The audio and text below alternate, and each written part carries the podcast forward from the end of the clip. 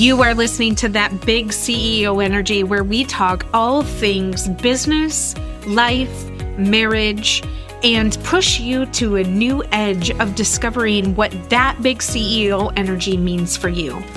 Listen, I understand that we have barriers that we carry from when we were once employees, and those have impacted us as we continue to build our businesses. I'm here to walk alongside you and give you encouragement through interviews with friends and other women in business who have broken down those barriers and paved their own way. Tune in with me as we uncover some of the unconscious things that we do that keep us from building that big CEO energy we've always dreamed about. Let's dive in. Welcome back. We are going to chat all about busy thinking. and it's a scary, scary topic, so buckle up. We all lead busy lives, don't we? I mean, think about it from managing our businesses, juggling our family commitments, and pursuing personal growth. It's really, really easy to get caught up in this whirlwind of thoughts. But here's the thing busy thinking alone doesn't equate to progress. In fact, honestly, it can leave us overwhelmed, stuck, and unable to take action. Today, I'm going to be sharing some techniques to help us overcome these challenges of busy thinking and overwhelming thinking and overthinking that can hinder our progress and really turn it into being productive and using it as a creative outlet. Busy thinking, honestly, is, is really the thinking that doesn't lead anywhere, right? It's often associated with anxiety and fear. And when we think this way, thought seems to be like the what if. So, what if I start this membership and nobody shows up? What if I do all of this work for the workshop and nobody attends and nobody signs up? What if I start this email newsletter and I only get, you know, five people? What if I start a podcast and nobody comes to listen? Right? And, and enter any sort of what if in, in there. It doesn't have to be business related, but what if? And it's all surrounded around like this, this worry. And it causes this busy thinking and it really honestly doesn't produce anything productive. I mean, when was the last time that the what ifs were productive in your life? Busy thinking refers to the state of mind that's honestly constant mental activity.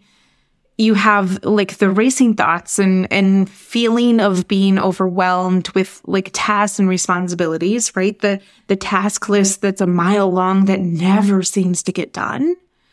And it's the state where our minds are literally always occupied, bouncing from one thought to another without really finding a moment of respite.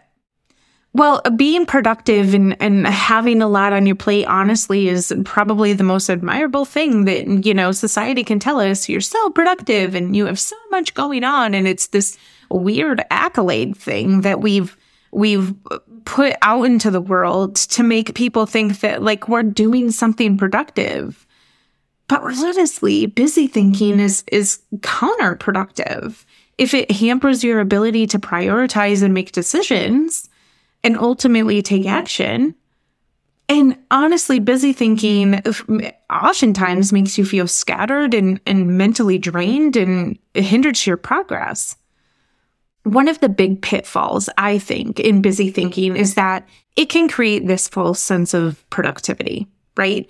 And you might find yourself constantly engaged in various activities and not making any substantial progress towards your goals. It's like running on the treadmill and expending all of your energy, but staying in the same place. Right. I think we've done that a lot in our businesses, especially, you know, when you don't have a team of support. It can often feel like you're doing all the busy work and you're doing all the stuff and things and you're not really getting to a place where you can, you can be working on your business instead of being in your business. And busy thinking, honestly, is, is kind of the culprit of that because we think that we need to be doing all of these things to stay productive and, and stay busy.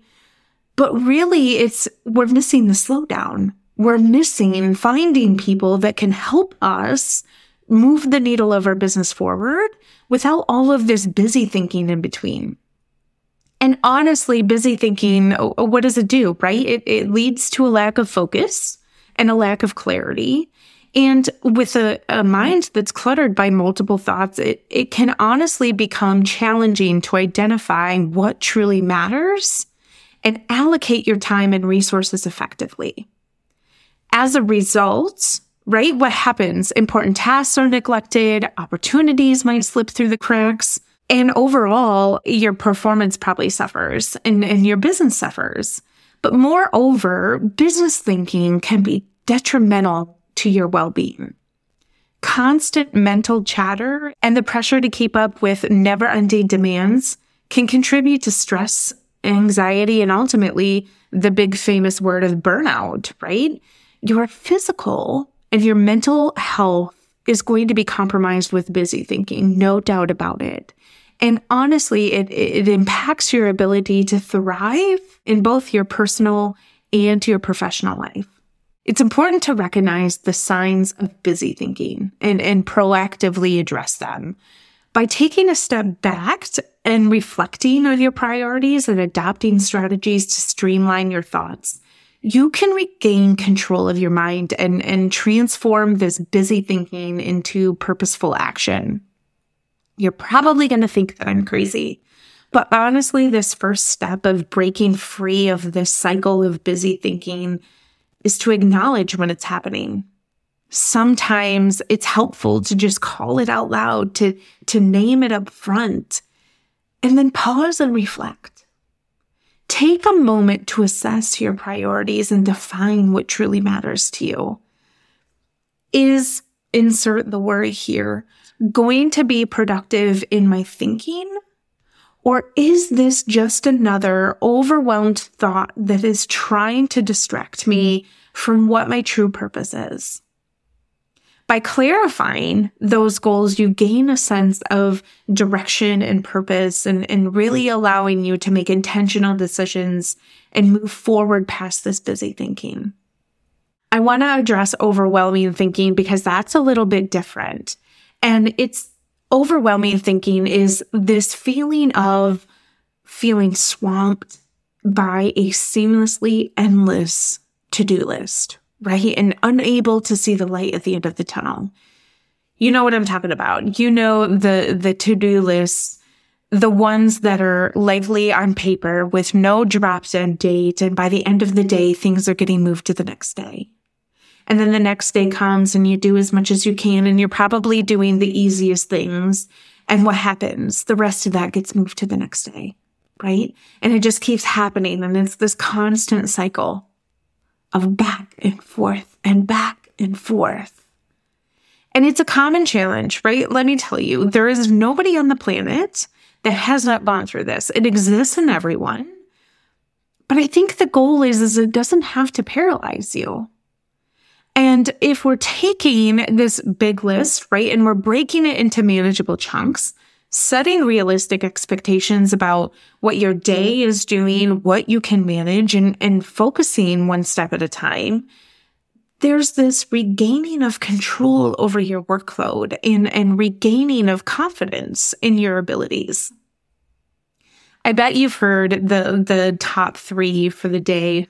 Sometimes I know that that's not realistic, but I like to think of my top three as if I get nothing else done for the day, these better well be done. They're the things that are deadlined and have to be done, right? They are the things that people are going to be asking you where it is if it's not going to be done. And overthinking is kind of if you think of a, a mental spider web and it traps us in this cycle of doubt and indecision. If it can spin us in a new direction that we never even saw coming, it usually is stuff that we really didn't want to take on, right? When we think and overthink, it tends to not be from a good place. It causes so much anxiety. And I know people that have literally made themselves sick because they have been overthinking. Like it's really honestly time to cut through these tangled threads of overthinking and, and to take decisive action. One effective approach that I've come across to combat overthinking when it happens in me is to embrace creativity. It's interesting. When I am really feeling overwhelmed and I just go out to the barn and I'm just in, in, in nature and I just feel really, really free, or I'll sit and I'll just doodle. I'm not a drawer. I'm not a painter. I'm not, I don't do arts and crafts, right? Mm.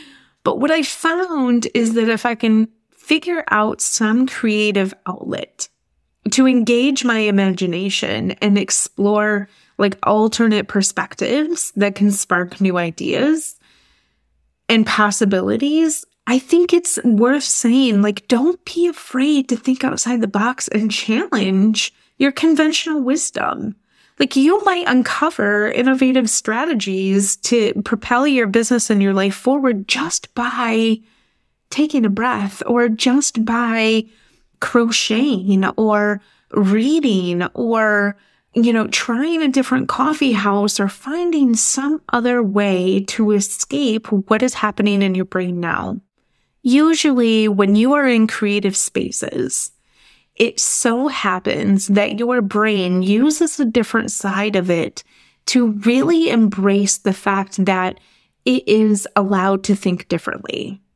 And honestly, some of my best ideas are when I'm on my horse. You know, like I just am able to be a little bit free thinking. I'm able to, you know, as I'm kind of working through and trying new things on her and helping her learn, it really sparks this this thinking within me that is maybe I should do X, Y, and Z, or maybe I should try X, Y, and Z, or I've always thought about doing yada yada, right? Insert whatever that is here that comes up.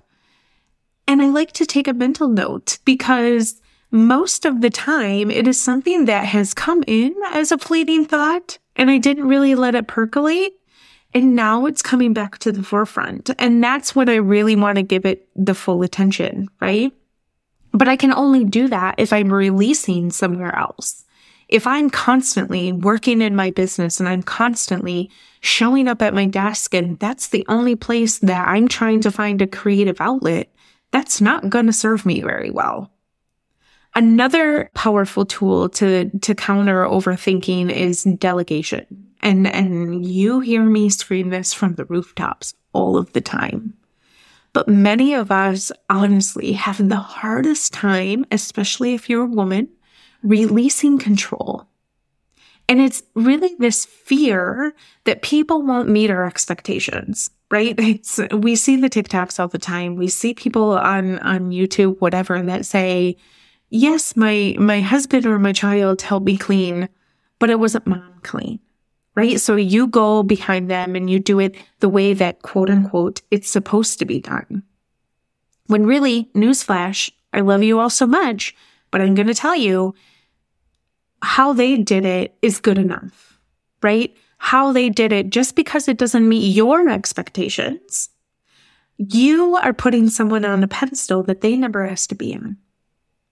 And so when we do that, it's never going to be good enough. And then it creates this thinking of, I have to do everything because nobody does it the way that I do it. And I'm lovingly going to tell you, let them do it their way. Let them do it the way that their heart is helping you. Delegate and, and let them meet their own expectations. You know, if, if people always show up in a place of fear because, oh, I got to do it mom's way, that creates a little bit of resentment there. And so when you delegate tasks, not only does it free up your time, when you delegate them with no expectations, it frees up your heart. But also it allows others to contribute their unique skills and their insights. I always say, hire for the folks that have a different zone of genius than you do. But remember, you do not have to carry the weight of the world on your shoulders alone. We are not meant to be alone.